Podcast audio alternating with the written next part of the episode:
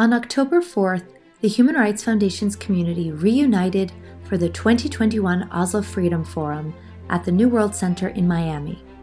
Guests from all corners of the globe joined together to discuss the year's most pressing human rights issues and to brainstorm new ways to expand freedom worldwide. Welcome to Dissidents and Dictators, a series of conversations by the Human Rights Foundation dedicated to exposing and challenging authoritarianism around the world.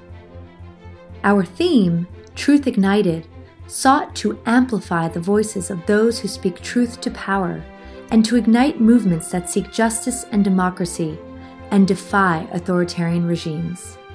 The 2021 program featured inspiring talks by global activists, scholars, and journalists, including from Belarus, Burma, Cuba, Iraq, Nigeria, the Uyghur region, and Venezuela. These are their stories, united around a common cause of uncovering truth. This episode was recorded during the 2021 Oslo Freedom Forum, a global gathering of activists and dissidents united in standing up to tyranny.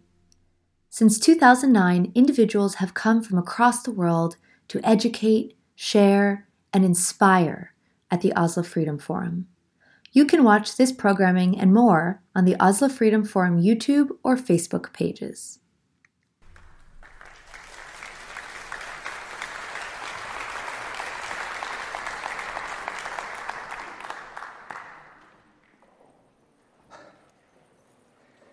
This picture nearly destroyed me.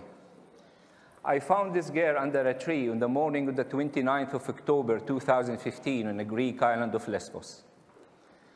Far from the tree she probably climbed in Syria. I never knew what her name was. She could have been 12 years old. Maybe she liked dancing. Maybe she dreamt becoming a doctor like me when I was her age. I gave her the name Amira which means princess in Arabic. My name is Essam Daod, a Palestinian resident of Israel, a surgeon who became a psychiatrist. I have seen and witnessed every possible kind of human suffering. I thought that my experiences turned my skin into shield and toughened me up. However, I was wrong. I discovered that my shield didn't protect me from the scenes I encountered back in 2015 when thousands of families fleeing war, persecution, hunger, and repression arrived in Lesbos. They sailed in in a floating wrecks and inflatable dinghies, crammed in like sardines. My wife, Maria, and I were catapulted into this unfolding crisis almost by accident. I found myself performing countless CPRs with my bare hands. Some were successful and some were not. I had to confirm the deaths of children and heard countless stories of untold human suffering from seafaring refugees, Syrians, Palestinians, Afghans, Bangladeshis were all there with their bleeding mental injuries. Then and there, it didn't really matter where they came from. For me, the boundary between the living and the dead began quickly to blow. Weeks after I held Amira on that morning, her face was itching my mind's eye. By then, I have rescued so many children, but my feeling how I failed to rescue her and be there for her when her boat sank stripped away my freedom. I was imprisoned by my own pain and trauma. I felt powerless to do anything but automatically act.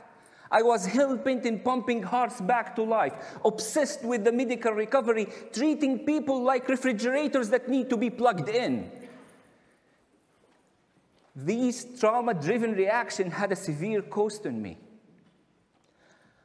I started to experience episodes of rage, difficulty breathing, insomnia, nightmares. Even when I went back home to Haifa, I continued to crack internally, like a fragile glass window. Amira stirred something deep within me. I started to lock myself up and sob. Sometimes tears would creep up on me while I am lecturing, talking, or driving. It was more than embarrassing, it was dangerous. It impacted my relationships. People started to abandon me. My colleagues complained that I was too aggressive. I am destroying my career. My wife couldn't tolerate me. My parents missed me because I stopped visit. They all longed for the person I used to be. One incident began to turn the tide for me. I saw a picture of a kid who I rescued. I showed it to my friends, and while I was telling them how he get back to life after a successful CPR, my wife Maria cut me off suddenly and said, Essam, you are talking about Ahmad. Ahmad, she knew his name. These kids had no names to me. Maria told us how after I supposedly saved him, he was rushed to the hospital. His gaze was frozen, his eyes was wide open. They had to close his eyes with a tape so they wouldn't dry out. He didn't cry when they put a needle in his arm. He didn't eat or drink. He didn't even respond to anything. It's like his soul has dissociated from his body. Maria decided to stay at the hospital by his bedside. Day after day, never losing hope, being there for him. On the third day, Ahmad started to respond. He awoke from his coma like state, climbed out of the hospital bed, took Maria by hand, headed to the glass door of the department, touched it, and said in Arabic, أنا بدي أروح البيت. I want to go home. It's a catatonic state, I said to myself. The most extreme reaction to trauma. The overwhelmed storm at the sea became a neurological storm within this child brain, and I missed it. The child psychiatrist missed it. And it because I was blinded by my pain and trauma. The message was loud and clear Physician, heal thyself.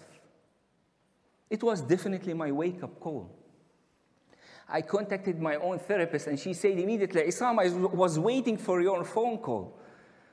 I was following your work and wondering when you would call. During therapy, we discussed how it wasn't really me on the inside. It was someone dead who kept doing and doing and doing, burying himself with work, avoiding to think of his own trauma. Session after session, I was able to face my trauma. I was able to face my, my fear, my guilt feeling, my nightmares, and regain control of my life. And once I regained my calm, my previous state of mind, rather the chaos, became clear to me. I saw my own cracks. I was able to save the child within me who was drowned in trauma and the journey turning pain to hope, began.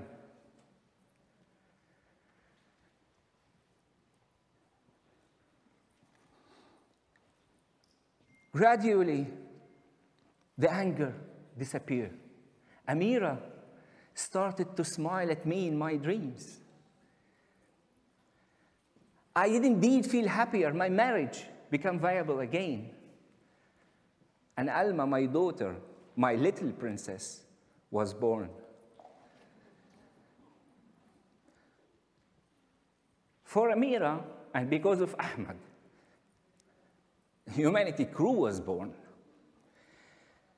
A mental health aid organization that specialized in the prevention of trauma in displaced children and refugees. For the last six years, Humanity Crew had more than 520 qualified trained volunteers and therapists who provided 41,000 hours of mental health support to over 20,000 refugees and impacted the lives of more than 600,000 people in 14 different countries around the world Venezuela, Brazil, Greece, Italy, Spain, Palestine, among others.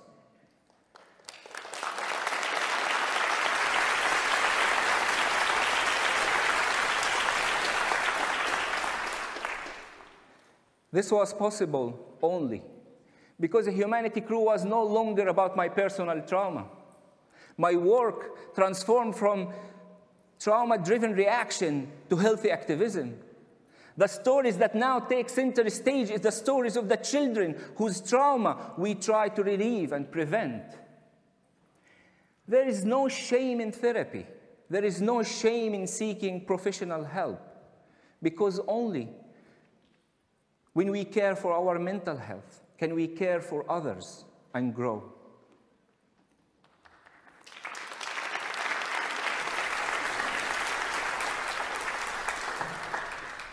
This realization was my healing and my message to all of you, fellow activists, and to the world at large.